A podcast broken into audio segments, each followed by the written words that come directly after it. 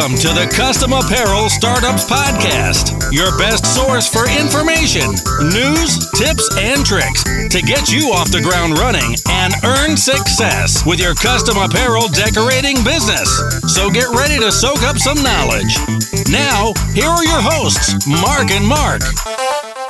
Hey everyone, and welcome to episode 73 of the Custom Apparel Startups podcast. My name is Mark Stevenson from Goldesi. And this is Mark Vila with Coleman and Company. And Mark, I'm stoked today because we've got another guest with us. Yeah. Okay. And it's a it's a surprise guest. Mark's actually never met this guy before, so I'm going to give you some clues.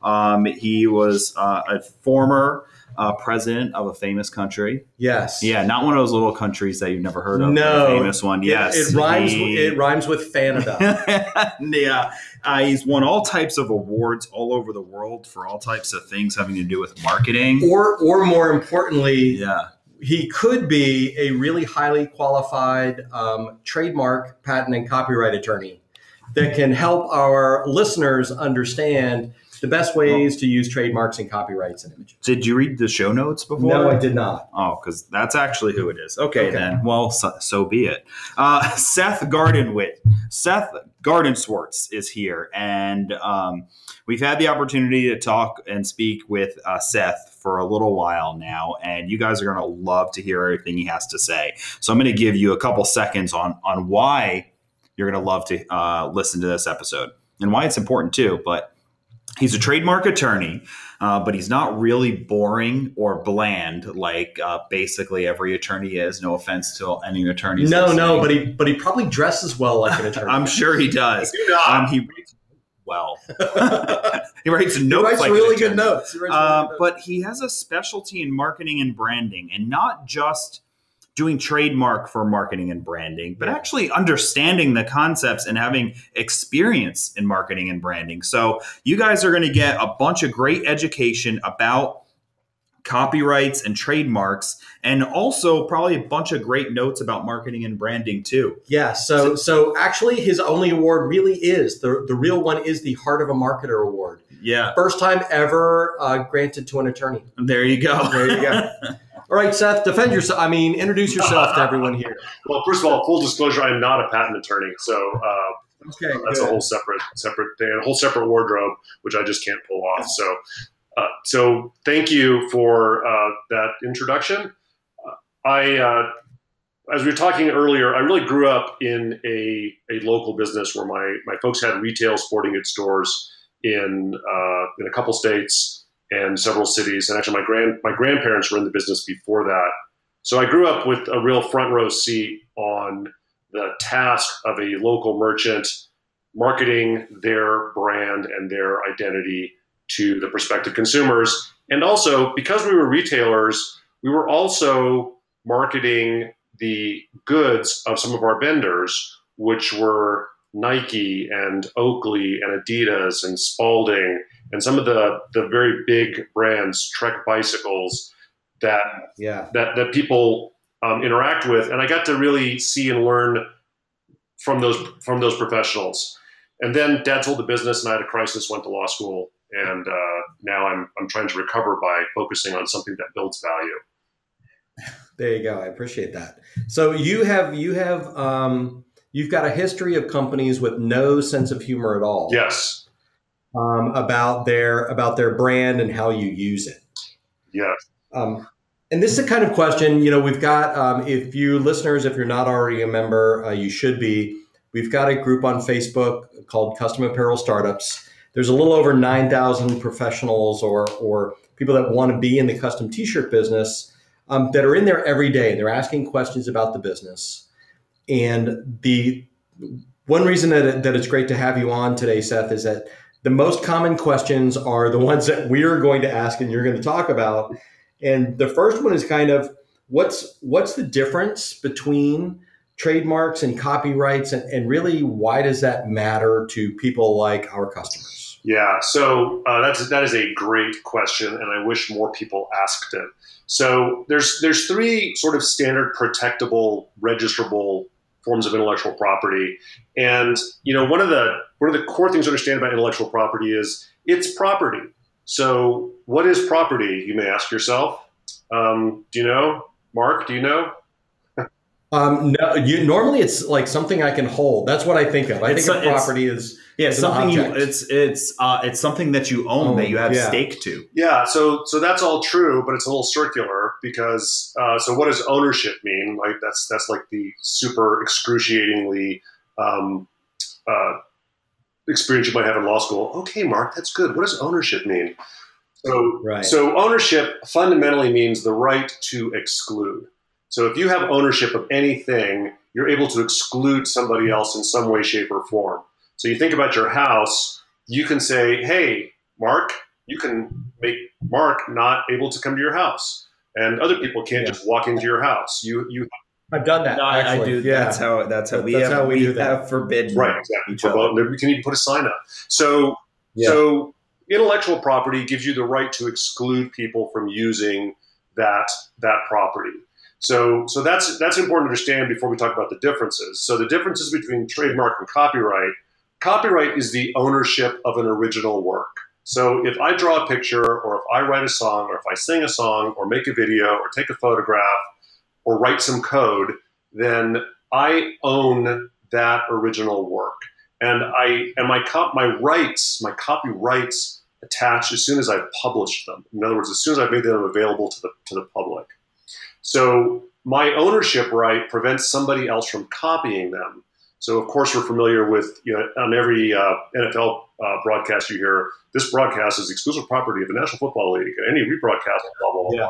So what they're saying is you can't you know record that and rebroadcast it for for profit. Like that's it's theirs. They created it. They spent a ton of money and resources to deliver that broadcast, and they they own it. So there's a and there's all kinds of um, little niche examples of what a what what is copyrightable and what is what is not copyrightable. But essentially, just think of it as if, well, let's use a T-shirt as a metaphor. Um, Yeah. So if I draw a picture and I just comes to me this vision for this picture and I draw it, then I own that drawing as soon as I've published it. Right? I, I have to. I, I have to in order for the, the the legally for, for me to establish the copyright, I have to publish it. So if I post it online or if I if I put it out there for the public to see, then then that point in time is where my my copyrights attach. So now if somebody buys, let's say let's say Mark, you love this this little image I've created. You say, hey, I want to use that as the logo for my company. Um, right. then what you're saying is I want to use this image for the public to identify me. So I, I think a lot about uh, copyright is the what, like what is the, the the creative work, and trademark is the who, like who do you think of when you see that creative work? So if you if you take my triangle with the squiggle in it and say that's going to be your logo, then what you're saying is when people see this logo, they want them to think of you. If they put that, if you put that logo, like I may have thought of it as this image on the chest for a T-shirt, but you may say, no, I'm going to make this little logo inside the label, um, in the in the inside back of the T-shirt. And when people see that label, they they're going to know that this T-shirt came from my company. Does that make sense? Okay. Yeah. Okay. So may, maybe if, and this might not be a perfect example, but the way I'm thinking about it would be um, if, uh, if say Nike as a brand comes up with a design for a T-shirt, uh, a, a guy running, you know, Yeah. and, and a lady giving him a high five, and that's the T-shirt, then they might copyright that design.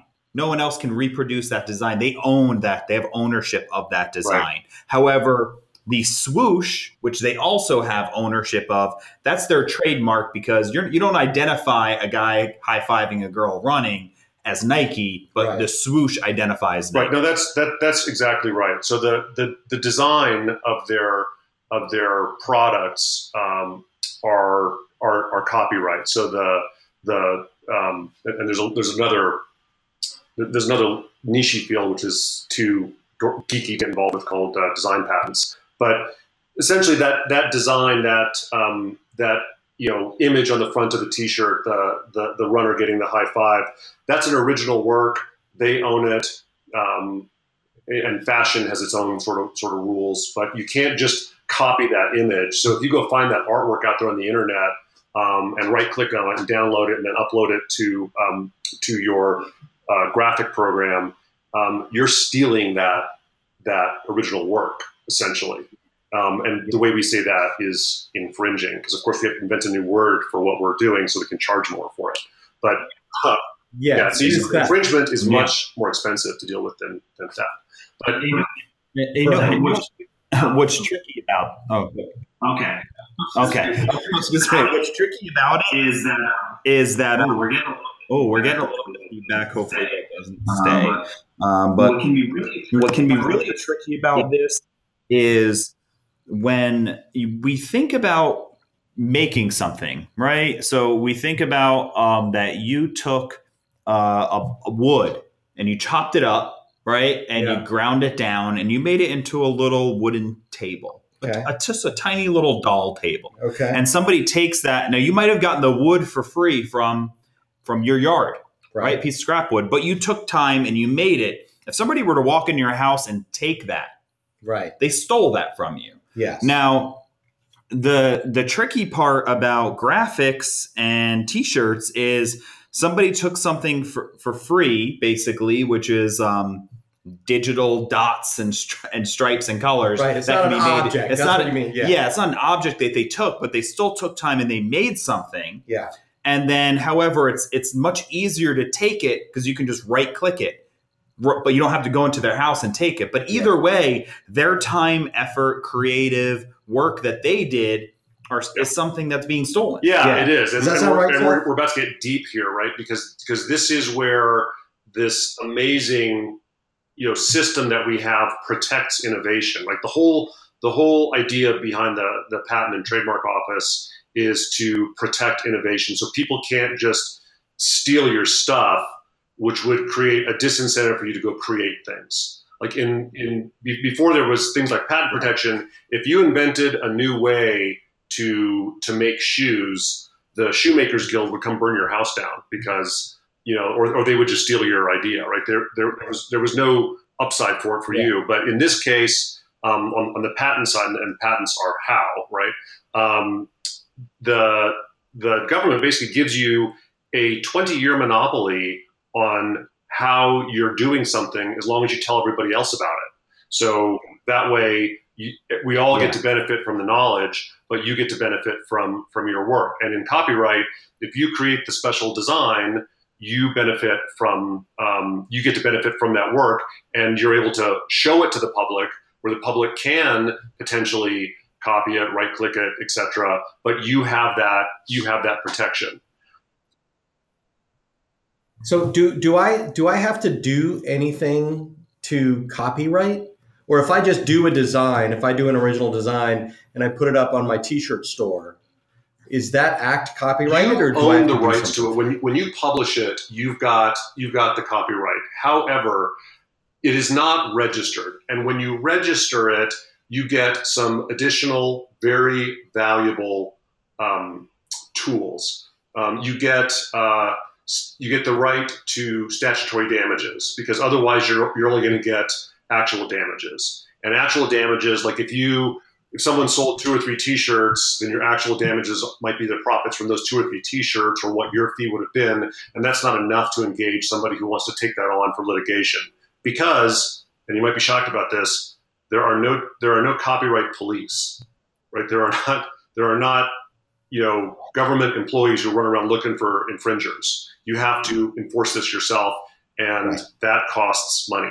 So if you register your copyright you get statutory damages. Um, and a lot of us on this phone on this podcast have probably gotten some nasty cease and desist letter from a a independent attorney working for I don't know maybe Getty Images who has found somebody that has right clicked on an image they saw someplace and used it in a in either a publication without permission or much worse on a product that they're Yeah. selling and they are you know these guys basically get paid on contract to go. They they they're sophisticated programs that find those images and they trace it back to the registered email, the registered website if it's uh, online usage, and you get these C&D letters, and they're particularly when those when those copyrights are registered, they get all those tools. They get statutory damages, seven hundred fifty dollars per um, per uh, instance, and it can go way up from there. So, and if it's willful, it's um, it could be one hundred fifty thousand dollars. You get attorney's fees, you get um, those kinds of things. So, if you if you create a original work, let's just say an image, and you're planning to use it commercially it's worth it to register it. And, and copyright registration is relatively easy and or inexpensive. Um, trademark registration is okay. can be much more involved. So, so, if I had a T-shirt store and I had um, a hundred right. original designs, and I decided I wanted to copyright right. all of those as mine, ballpark how much effort like hours of work and money might i expect to spend to do that because i'm always looking at like what's going to be my return on that if if i have to infringe so yeah. if i'm if i'm going to sell if i have 100 designs but i'm not that big of a store and i don't plan to be that big because i'm really just a micro small business and and i'm only going to sell you know, I'm gonna sell 500 shirts a year. Uh, yeah. Is it gonna be design. is it gonna be worth it if somebody steals it? Um, versus if I'm like really want to grow big and I'm like, well, I'm gonna I'm hoping to sell 10,000 of each shirt in five years. I can see. Well, all right. The copyright is that math is easy on the big one. Yeah. So what, what about the small? So, yeah. What are those you know, numbers? The, the, basic, the standard filing fee, just the, so the fee that you pay the government to to register your copyright is fifty five bucks. Um, it, it can be a little bit less if you're registering um, one work that you made yourself. In other words, because if you go back to the, the example of your shop, odds are you probably hired a contractor to help create some of those those those works. And so, um, so you know now we're back to our fifty five dollars. There are group registration rates, and if you're going to have an attorney do it, I would say if, if you if you if you came to them and said, "Hey, I got one copyright. How much is it going to cost to register it?" You know, they're going to they're going to charge you to set up the relationship. You're going to sign an engagement letter. You know, they're there, it's going to be a little bit more to hire, to do one than to do 10 at a time or 100 at a time, or to say, hey, you're going to be on retainer. I'm going to I'm going to file you know five or 10 of these a month.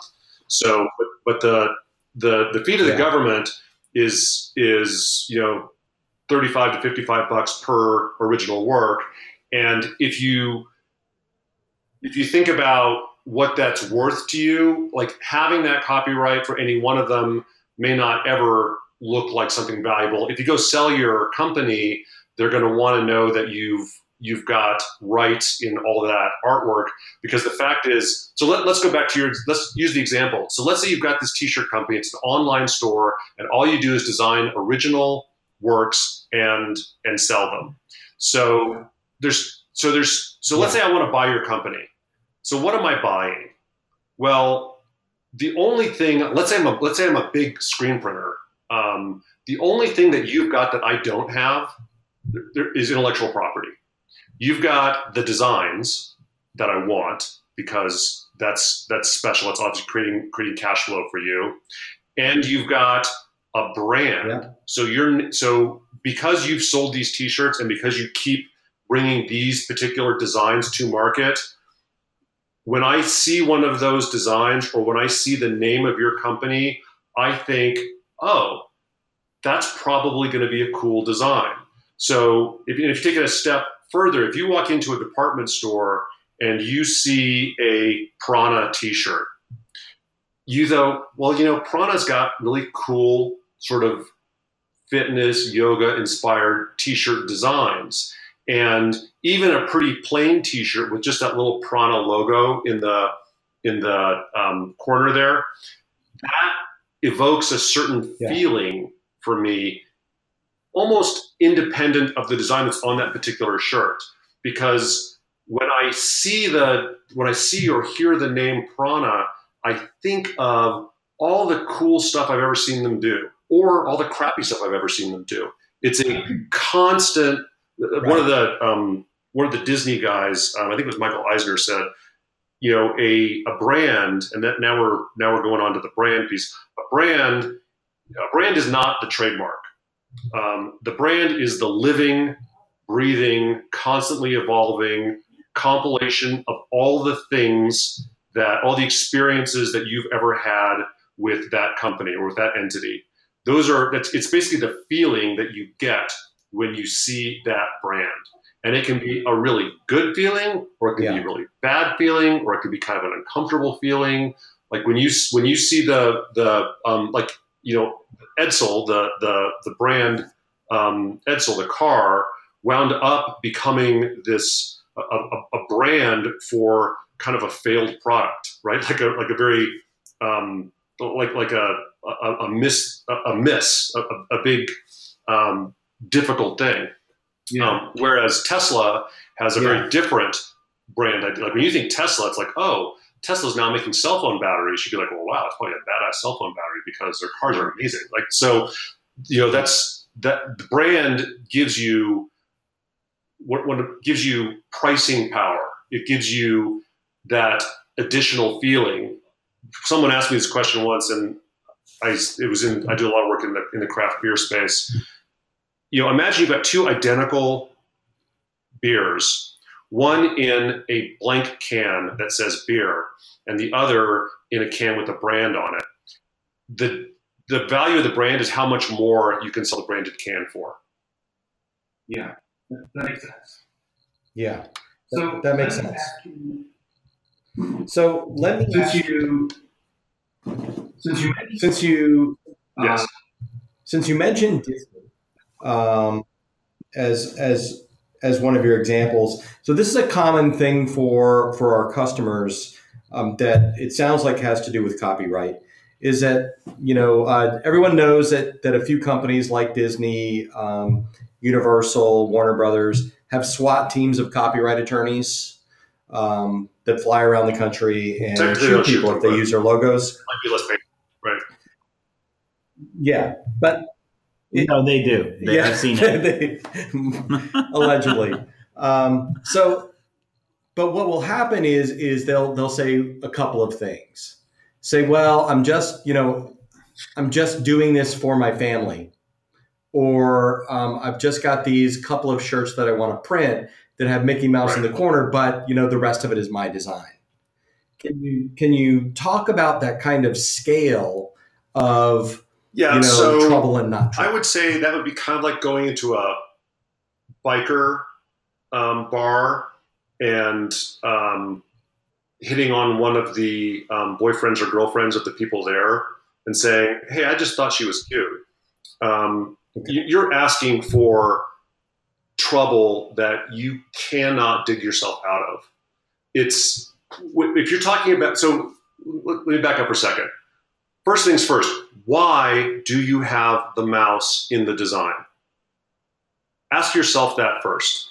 If you've got the mouse in the design because it kind of reminds you of Disney or of Mickey, you're screwed and you're dumb if you use it because they are going to shut you down. That is, and that's not copyright, that's trademark. That- That is, that mark okay. Yeah, yeah. identifies their brand. And it doesn't have to be an identical copy. It only has to be, it only has to create a likelihood of confusion in the mind of the purchasing public. So,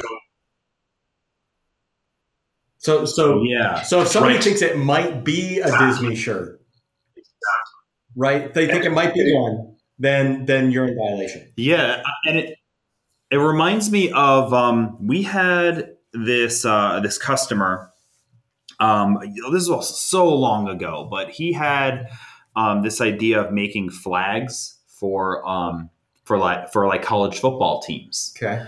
and um, all he did was he put um, he put words that were nothing related to the team, but they were in the colors, and the fonts that he used kind of looked like their fonts, but but they weren't. Um, so although so although it was not in no way it didn't look like it, it I mean it looked kind of like it. However, when I looked at it, I was like, oh, that's Penn State. And he's like, "Yeah, it's a Penn State flag, Oh yeah. right?" Oh yeah. He got shut down for And he doing deserves. Yeah. it. He, he never started his Um, business. because And, and it, so so this is Yeah. what I like about trademark trademark law, and of course you don't like it if you're the guy getting shut down. But what I like about it in general is it's a very it's very practical, and the the bummer about it is there's no bright lines because it's very practical, right? It's hard to create bright bright lines when you're trying to be practical. But if you're creating a likelihood of confusion, and he was doing it intentionally, right? Like he basically said, I want to make something that makes people think about Penn State, but is not an exact copy of Penn State. So he may he may not have been infringing on one of their copyright copyright written designs, but he was definitely infringing on purpose with their brand elements. And the law on this is the the the case that that we read. One of the cases we read about this in law school was about um, two restaurants that were both. Um, it was uh, Dos Pesos versus Taco Cabana, I think. Um, and I can't remember who was the plaintiff, who was the defendant, but basically the plaintiff was complaining that the defendant's restaurant just looked a lot like their restaurant. And it wasn't any one specific thing. It wasn't like, oh, their sign's identical or their name's identical or even close. Not at all. They're saying that the overall impression was close enough that people would get confused. And that's that's actually called trade dress infringement. So if you so so a trademark Okay. doesn't have to be a word or an image. It can be a shape or a color or a sound. Dun dun dun. You know, if you hear that sound, that NBC sound, or that you know back be no one on most people won't remember this, Yeah. but used, people used to collect phone calls, and when you made a collect phone call, AT and T Oh, wow. had that specific specific sound it would make um, if you dialed that that that number. Those are trademarks because when you hear those sounds, or or uh, Harley Davidson has trademarked the sound of their exhaust because they know that other companies are going to try to tune their Wow. their engines to sound like a Harley. And they're like, no, that's part of the overall commercial impression of our brand. Smart, right? Like, like, like yeah, it makes sense. Yeah, So, that is so so trademark is pretty broad, and if you, and a lot of people think that they can sort of get away with, oh, it's not the exact font, but it looks like it, doesn't it? Like, yeah, that looks like it doesn't it part is the part that will get you in big trouble. So there's, so I live in a, my, my home base, although I, I do work all over the country, is um, in this sort of medium-sized uh, metro area, and there was a there was a bakery here, a little local bakery in a strip mall that opened, and it called itself Doughboy, right? So it opens up, it calls itself Doughboy, and you know, Okay. there's from a little blurb in the paper. It's like, oh, new bakery on the corner of whatever, and it just so happens that there is a, and just coincidentally, this probably wouldn't have mattered, but there is a General Mills plant here in town. So apparently, the owner of the of the bakery gets a cease and desist letter from General Mills saying, "Hey, you can't use Doughboy for a bakery. We own the trademark, and by the way, we've owned it for 50 years, and it's probably the most, one of the most valuable assets we have." And the owner was like, "Dude, this is crazy. I just Right. had a little tiny bakery. Doughboy was my nickname in school. They can't take that away from me." It's like, "Oh yes, they can. You cannot identify yourself as a bakery when another company has spent hundreds of millions of dollars over decades investing in that trade name so that customers when they see it they think of them. It turns out that somebody had wandered into the plant and says oh cool you're opening a retail store here in town. We're like what? So so don't Oh, don't think right. that you can you can say oh well it's, it's small it doesn't matter. It's like no the big companies it matters a lot. It's their biggest asset. They know that. They're responsible to the shareholders. They can't say even if they love the little bakery they can't say oh we're going to cut you some slack they, they cannot do that they have fiduciary duties to their investors institutional pension funds not going to So happen you're saying that, So- you're saying so- that I wasted my time. So you're saying that you're saying that I wasted waste your time time naming my daughter Coca-Cola. You're saying I wasted my time naming my daughter. You're Um, saying I wasted my time naming you know- Coca-Cola. did you waste your time probably. But um, is it trademark infringement to name your child after a brand? It's probably child abuse, but uh, it may not be trademark infringement because, and this is another thing. So if Doughboy was a hardware store, General Mills would have had a really hard time shutting them down because a a member of the purchasing public is kind of unlikely to go, oh, cool, they're making, you know, they're selling um, hammers and and um, and power tools now. Not really, but they're selling baked goods. Yes. Now, if they Yeah. were selling prepared meals as a restaurant, I don't know. That's that's sort of more. Now we're back in law school. It's like I don't know. Where's the line? Well, can can we run through some some examples, um, you know, of typical questions that we know, do we get, an and you can maybe give us some guidance on those. yes, we do. No, we don't. So, Uh, so Um, I don't yes, we even know would what use an some example- examples, but they're not general language. so. So, gotcha. Yes, this is not legal advice, and I'm gonna I'm gonna preface the entire podcast on this. This we're talking about this to help you get educated. So when you go to your own attorney or your own, you know, trademark attorney or trademark law, however, you kind of ha- you've heard some of the words before. You understand what you're getting into, and I'm also just teaching you a little common sense to say, hey, Yes. I should probably check with an attorney. Yeah. And I think that's a, maybe we can agree all together that the message is well, I, the whole I- I purpose would of this podcast I don't is want to make it sound like I'm, Yeah. I'm trying to just help my my colleagues um, uh, do nothing but but make more money. But I, I I think exactly what you said. This is about issue spotting, and I don't want people to say, "Oh, I know, I won't use the same words or exactly the same font, but I'm use the same colors," and and make it because that will make the public think that it's theirs, but it's really not. Don't do that. That will cost you a lot more money than calling your attorney and having a five minute conversation. Say, "Can I do that?" They're going to say no, and that's a much Well, speaking of common sense, I, I really love what you said about, you know, like if your intent was to make it look Yeah. like something, then you're in the wrong. You know, I mean, that's yeah, clear. and that's true. Uh, The, the thing about that is true, and why this is common sense is because uh, if for our listeners out there who are parents, Yeah. right, and your child um, maybe does not bring home a specific uh, uh, letter from their teacher that's something bad, and they leave it in the locker, and then the mom, oh, how's school going? And, and they kind of vaguely answer, and then, but they don't actually lie. You know, they don't actually do any. They just kind of misdirect everything. Then all of a sudden, the the, the parent teacher conference day comes, and and he says, "Oh, about this. Yeah. Wait, I didn't. So you talked to your child, and well, you didn't ask me about that. You didn't. The whole purpose of it was like, no, you were attempting to kind of, you were really misdirecting me. it was on Yeah, purpose, and that's what you could do with this copyright and trademark stuff. It's like, oh, well. I changed the ear shape and I changed the color. No, but you were you were doing it on purpose. So, so I've got, just got two minutes, two comments about that. the first thing is, is I, I've met Ella, Mark's daughter, and, and she would never do that kind of thing.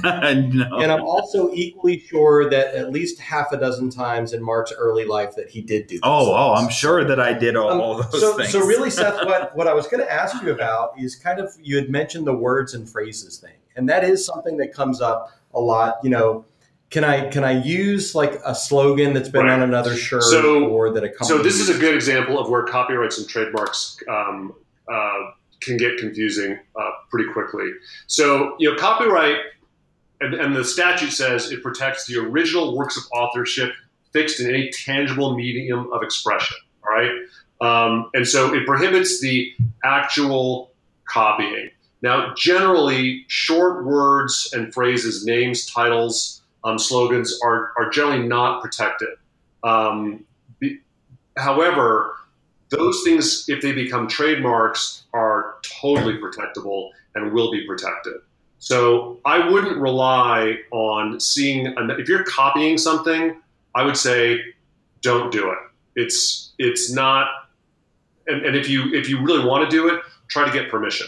Um, because if you're selling it, um, odds are, at the very least, you're going to have to go defend yourself and say, "Oh no, this this copyright doesn't apply because it's it's it's too short. Uh, you know, it's a, it's a two word phrase. Um, it's commonly used. You know, why why why bother getting into that? Um,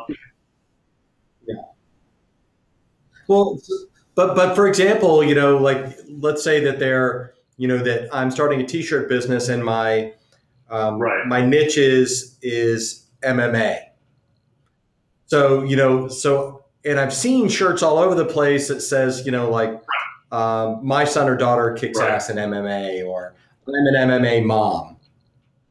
You know, and and they're out there and they're they're published. Is that the kind of thing that I should be worried about or consult an attorney about before I so put on my in own general, that's the kind of short word or phrase that is not um, that is that is is so commonly used. Like you know, you've got an MMA mom, and you've got a hockey mom, and a soccer mom, and a you know band mom, and a chess mom, and you know, like all that World of Warcraft mom. So I I think that. And, and again, I've done zero research on this issue, so this is not legal advice, and you are crazy if you take it as legal advice. But Yeah. um, that is probably less likely to be a problem. But let me give you an actual example that I think is in this industry, which is um, the 12th man. So the 12th man was, um, I think it was Texas Tech that uh, that was using the phrase to talk about their home field advantage, and they actually filed for and got trademark protection in the 12th man. So what they're saying is that when you hear that phrase, you're thinking about the 12th man as, you know, as our home field advantage, our home team, our, our, our fans and crowd.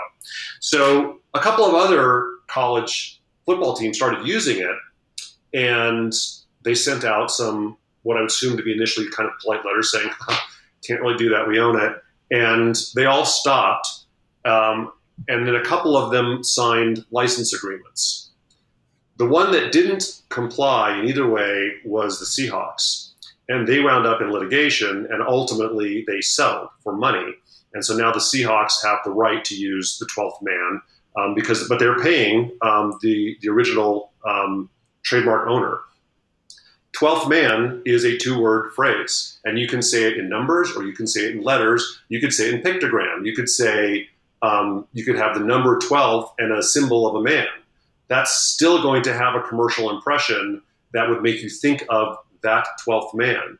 And so if you go try to use that, you're infringing potentially on the, if you use Seahawks colors, you're going to be infringing on the Seahawks right to use it, which they have bought and paid for, or Texas Tech's right.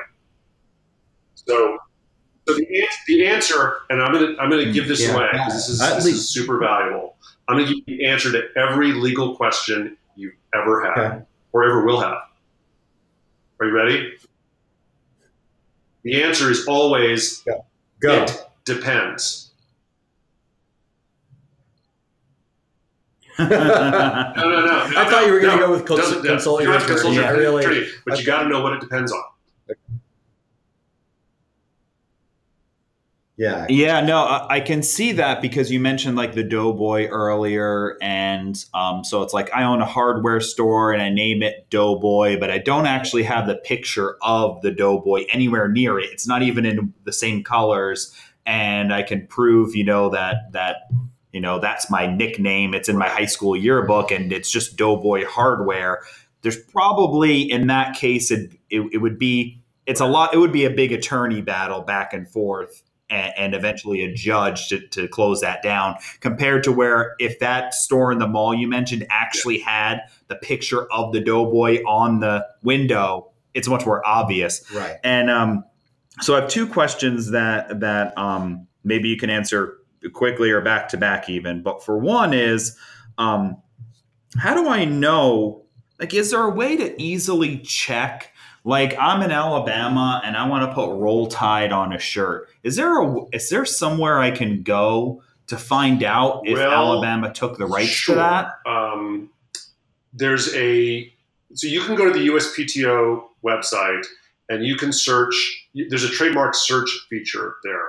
So, and and full disclosure on this, um, I as a trademark attorney, a lot of trademark attorneys actually um, do things like trademark clearance and trademark searches. So even though you can search on it, you you may or may not be able to interpret the results. But they've got a lot of self help tools on there. There are a lot of resources, and actually, I'm on I'm on a panel next month with the um, at the Craft Brewers Conference with some of the um, with members of the of the PTO. And one of the things they want to talk about is how many is that there are a lot of resources for in, for individuals to go do some of this work themselves. So if you go to um, if you go at, if you go to uspto.gov/trademark, there is a um, there's a little green button in the upper right corner called Quick Links, and then there's one called TESS, which is the Search Trademark Database. So you can go do a basic word search and just punch in the exact phrase you're looking for. So I'm going to do roll tide right now. Too bad we're not in video.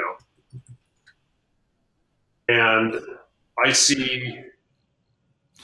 So, and while you're while you're doing that, so this can kind of the, the way I see it is like this is like um uh if you go to the biker bar and you see a and you see a an, a woman that you find attractive and you want to go hit on her and there's a guy with his Mhm. arm around it arm around her right um, that's the equivalent of you going to the Right. this website and seeing right there it says yes right, Right. The, the, the arms around this is this is probably this guy's girlfriend if you go and she's sitting alone that doesn't mean she's single so if you go to this website and you don't find it it doesn't necessarily mean that it doesn't exist.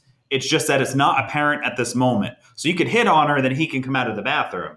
You can print this T-shirt that says whatever it is, even though because you didn't find it online. But it doesn't necessarily mean you're out of the woods. It doesn't need mean to be you have to be scared about it. But it's just important to remember it depends. I just got to say, I'm very uncomfortable with a lot of the examples. That no, we're doing good So- today. so let me- I let me said blow an example. upset. What did you find on Roll Tide? Um, Tell us about that. if the trademark is registered, it doesn't matter whether you look at it or not. You have what we call in the law biz constructive notice. So constructive, in case you're in case you're wondering what that actually means, in this case, it means not really.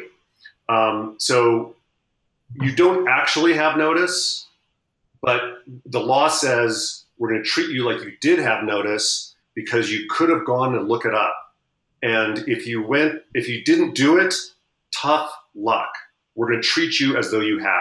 Does that make sense? So, Roll Tide Yeah. is a active Yeah, registered trademark of the Board of Trustees of the University of Alabama in Class 6 for key rings, metal license plates for land vehicles, and license plate frames. In Class 16 for notebooks, loose leaf binders, writing paper, blah, blah, blah, blah, blah. In Class 18 for tote bags. In Class 20 for stadium cushions. In Class 21 for drinking mugs and stuff like that. In Class 25, this is the big one for us, for t shirts, ladies and men, sweaters, sweatshirts, blazers, yada, yada, yada.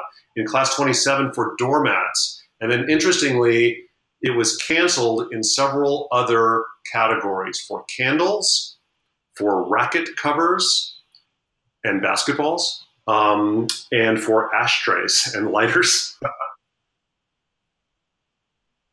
There you go. There's the business. I, I feel At like Roll Tide ashtrays. Roll Tide ashtrays. Oh, I've yeah, yeah, exactly. I'm, I'm buying the URL on Uh, GoDaddy right now. Yes, I- we we should probably not on this call. We should we should talk about it.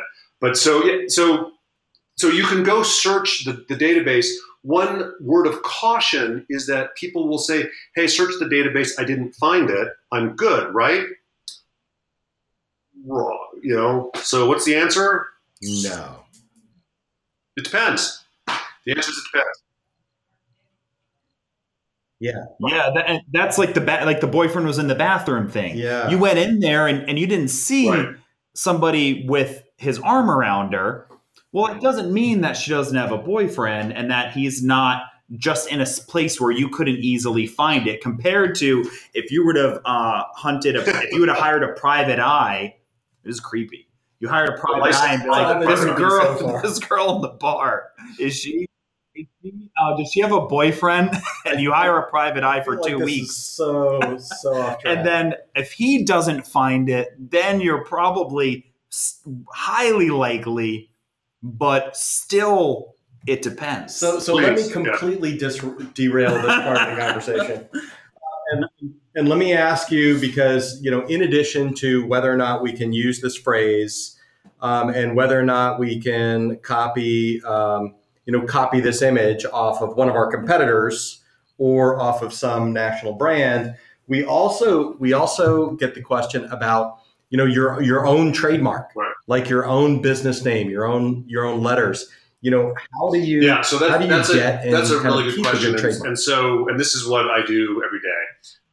First of all, you you've got to start. You want to start Okay. with a good mark, and most most a lot of my clients come to me when they've already been in business for a couple of years, and they they, they they're kind of pretending that they don't want to know, but they know there's there's something that, that they should know about.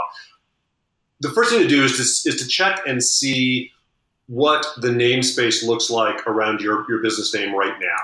Because a lot of people think that they go, like if you're in Florida, right, and, and if, if let's say the four of us, like Mark, Mark, and Seth, want to go open a taco truck, and and we just register our LLC with the state of Florida, and it says, um, you know, Mark, Mark, and Seth is uh, is is your LLC, is your corporate name. You're like, wait, I got it right.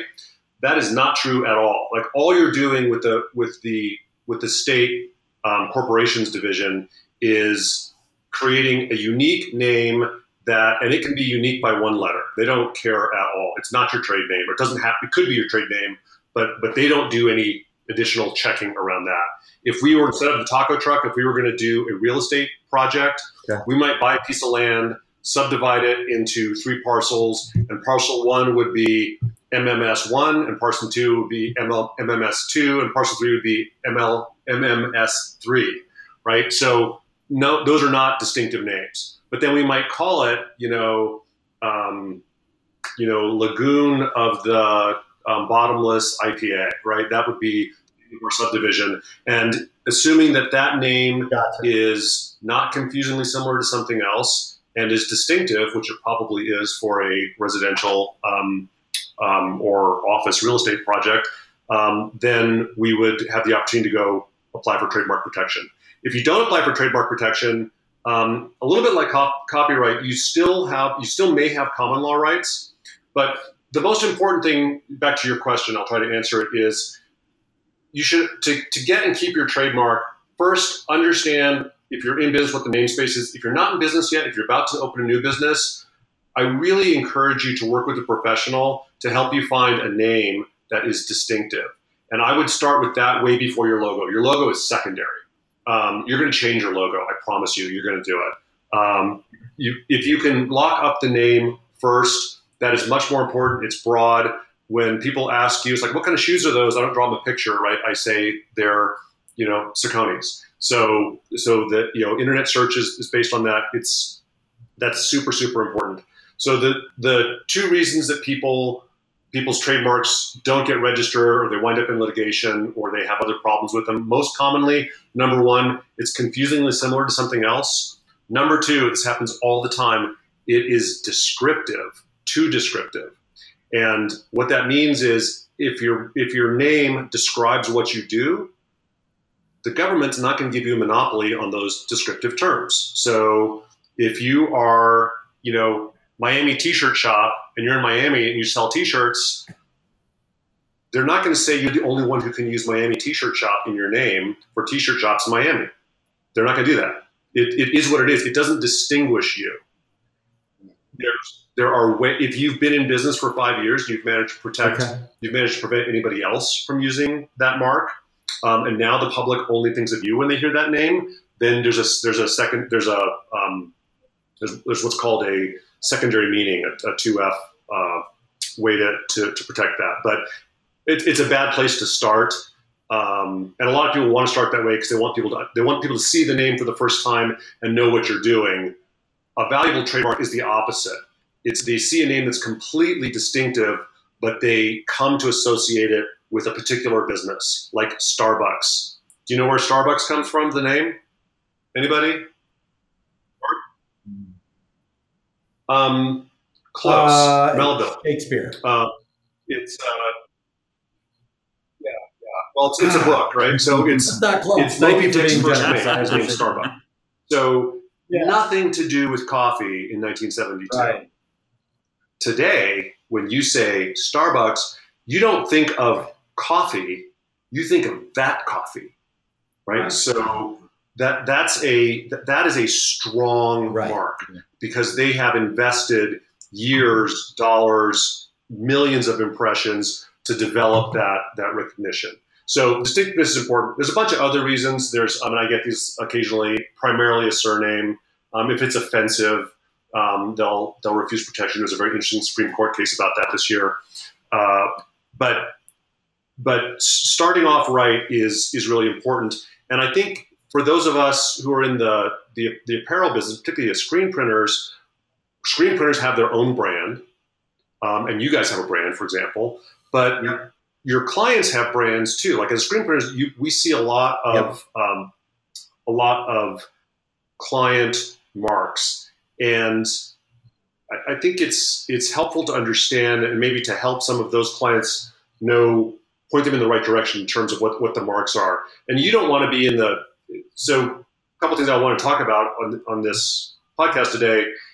When people give you a piece of artwork, whatever your whatever your intake form does says, it should have them represent that they own or have rights to that artwork, and they will indemnify you in the event that somebody else thinks that it's infringing. And so what that means is if I bring you, Mark, a piece of artwork and ask you to print it, and it turns out somebody else says it's infringing, they're going to sue me, but they're also going to sue you. And, and you want me to promise to defend you, to step into your shoes and say, hey, this is my problem. I'll, I'll, I'll take care of it. Yeah. I like that. Yeah, that's a, that's important. Yeah. I like that. That's Um, really Yeah, that's a, that's, that's important. so is Um, so is there anything that are there are there so if I if I have what I think should be a trademark right now, um, is there is there something that I should do? like so any the, the first thing that, that I should that take I would do in order is, to and, protect that? and you know, you can you can uh, do this any way you'd like. You can talk to an attorney. You can um, do some initial research on yourself. You can do it yourself, or you can do a combination. The first thing I would do is what I call an audit. Understand what the what your rights are or what your challenges are in that mark. So, so I work with a, a lot of craft brewery clients, and typically they have a house brand, so they've got the name of the brewery, you know, Acme Brewery, and then if they're a production brewery, they've got you know four or six SKUs that they put in cans and they distribute. And I would say first audit each of those each of those brands, each of those marks, and understand what the competition, what the namespace is. When I say the competition, I want to know is anybody else using something that is that mark or confusingly similar? Are there any applications or registrations for that mark or those are confusingly similar? Where are those people? Who are those people? So so we sort of build a when I do this for when I do this as a lawyer for clients, I usually um, give them back a report that says, okay, here's the five names we looked at, and here's what I saw for each name. This is the these are the challenges. This is how serious I think the challenges are, um, and this is who the challengers would be. Like for example, if I had been representing that bakery, I would have said, dude, it's General Mills. It's like it's a direct infringement. Change your name now. like that's what I would have said, um, because you know General Mills is not going to back down, and you know, Right. they, they've got no defenses. And by the way, it's completely worthless for you to fight it, particularly if you're a new brand, because your brand is meaningless to everyone but you. It's your, your brand becomes valuable as the public interacts with it. Yeah. So, so fighting a trademark dispute early in your company's history is kind of a waste of time. You're better off finding a better brand name um, because your return on investment from that's going to be a lot higher. Um, with the, I mean, some people say that trademark fights are good because you get free publicity. Um, it depends. No, no, just, yeah, it's a very dangerous game to, to play. Doesn't doesn't sound good to me. Um, Okay, so in the uh, and and we're we're we're about to to wrap up. We're getting close to time here, um, but I did want to um, ask a couple of questions that we've gotten on our custom apparel uh, startups group related specifically to this, and these are kind of common things that we hear and we get questions about uh, before we finish. So I think we have we'll probably have like three or four more questions. So let's lightning round them out in like five minutes or less. Yeah, sounds good. So, so in other words, we, have got one uh, um, lady, uh, Helene, on the CAS group that does. She writes books and she sends them off to the copyright office, and uh, and and that that handles the copyright part for her on that part of her business. Can she send embroidery designs on a CD um, to the copyright office with the appropriate paperwork and, and fees, and just have so, that serve so as as I enough would to get the copyright? not want to answer that question without knowing a little bit more detail about it. I mean, she's going to have to submit a sample of her design, and she's going to have to basically show that she's published it. So, so you know, again, going back to um, to Okay. to what's what's what copyright protection covers uh, original works of authorship fixed in any tangible medium right so um, so on a cd is probably a tangible medium but you know this is not how they're going to uh, they're, they're going to be used if you if you if she published the the embroidery works on her website and said hey these are examples of my work or um, or or you know these are designs that I have available. That's probably publication. Um, but and, and and can she submit it electronically?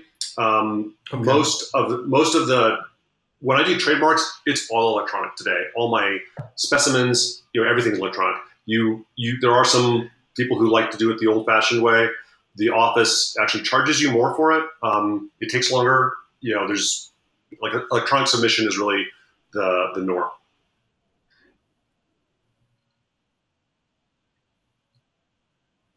Okay. and, Um, so one thing is is something that I had written down. So I think we can answer this really quick, nip it in the butt, just to be very clear. Yeah. Uh, what what I've heard a thousand times. I've read it on Facebook. I hear people say it in their training classes. I hear customers say it on the phone. Well, if you just change the design by ten percent, you're not gonna be in copyright infringement. And we've explained it probably in the first twenty minutes of this podcast that that is clearly no. But but let Yeah, but so- let's, let's Uh, right? Again, and and, and if you Seth, you, are you comment. trying to make it technically different but have a similar commercial impression, that is a really bad idea. Um, because first of all, I'm going to claim if I'm if I'm the holder of that original work, I'm going to claim that I've got. Forget about copyright. first. Let's pretend copyright didn't exist. I'm going to say, hey, I've got common law trademarks in that, and what you're using is confusingly similar. Right. So so you're you're not just having a copyright issue, and the 10% rule, you know, it's it's um that that is the kind of thing that people get get into trouble with all the time. It's a it's did a lawyer tell you that? Did they look at your did they look at your work? Did they look at what it was? What does ten percent mean? Ten percent of pixels? Like that that's not a good idea. And- yeah. Yeah. Okay, so so it's just a general thing is just because it's different by ten percent and, and you figured out how that math works. real world Like don't don't, It don't doesn't base your business It off of I think that. is, is really Um, the next thing I have is Do you remember the former president Sure. of the United States? Yeah, yeah. So, th- so there was this guy. Um, I never Barack met John Adams, but I like he his was running for president. A very famous artist made a poster of him. You remember that Shepard Fairey? Yeah, exactly. It was a, it was a it was a graphic Yeah, yeah. um, yeah, the hope. it was a very graphical image of, of the then candidate um, Barack Obama. So that image was a derivative of a photograph that was taken by a photographer and published by the New York Times. Just recently, the New York Times and Shepard Fairey settled the lawsuit for copyright infringement. Wow. So, do you think that that poster was a 10% change from the original photograph? Wow. Yeah, more. Uh, yeah, yeah, it was tons. Yeah. So, Um, do you think they enjoyed the Yeah, um, more. Uh, yeah, yeah, the was- eight years tons. of litigation Um, and uncertainty? yeah. So the um, next thing that we have um, Yeah. the So the um, next thing that we have is um, the, the little R with the circle and the right. Um, so I like Nike does not have to put a TM or R or whatever it would be. I think TM um, in that corner to make it trademarked. Right. That that doesn't like it doesn't mean I can copy it because it doesn't have the TM next to it. So is the TM and the R really just uh, for showing off, or does it actually have any? Because I'm looking at Mark Stevenson's shirt and he's got an embroidered R, but if he didn't, that doesn't so mean first of all, those two symbols it. mean something So- very different. So the, I guess what's the TM point basically is just off? you saying that you feel like it's your trademark. That you're saying that this is this is it's kind of like um, your statement that you're using this as a trademark. So you're you're providing some notice in in that mark, and you don't have to use it every time. You're just um, a lot of times if you look at a um, at a press release, you might see the symbol in the first instance, maybe in the headline or maybe in the first sentence, but they'll go ahead and use the mark multiple times afterwards, and, and they don't have to put it at every at every point. Um, the circle R means that it's registered by the by the U.S. Trademark Office, and it has a registration number that is currently active. And using the circle R if your mark is not registered is a big no-no. It's um, you, you are you are basically saying something that is factually incorrect. You're representing you're misrepresenting your mark as registered, and so that is um, that will get you into some big trouble.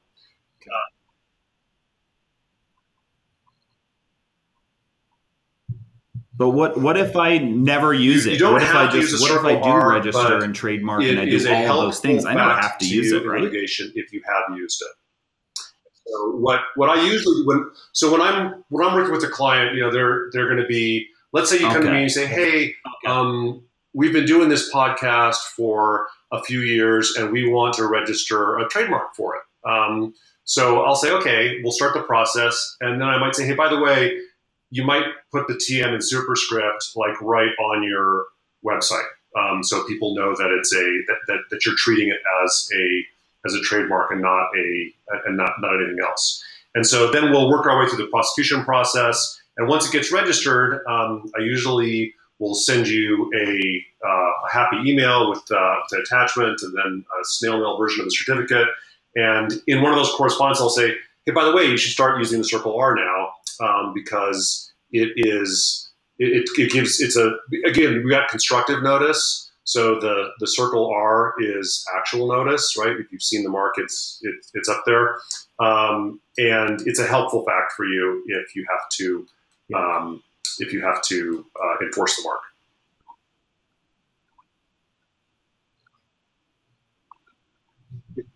Oh, okay. So to me, the way I think about it is, um, Don't mention the biker. I'm going to the biker. oh. Um, is if the if, yes. if the woman, um, if the woman you're seeing at the bar, if she has a wedding ring on, that's like your that's like your circle re- Right. registered R right there. It's like no, no, Right, I don't care if. I was in the I'm bathroom. Maybe he's wearing, Look at her finger. Um, Like you had you had plenty uh, notice. wow.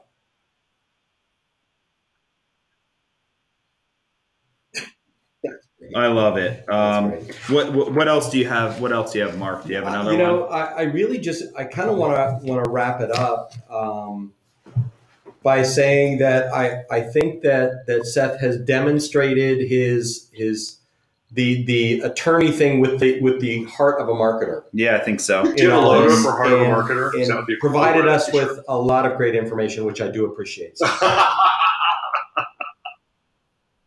uh, you know, uh, it'll be on your plaque.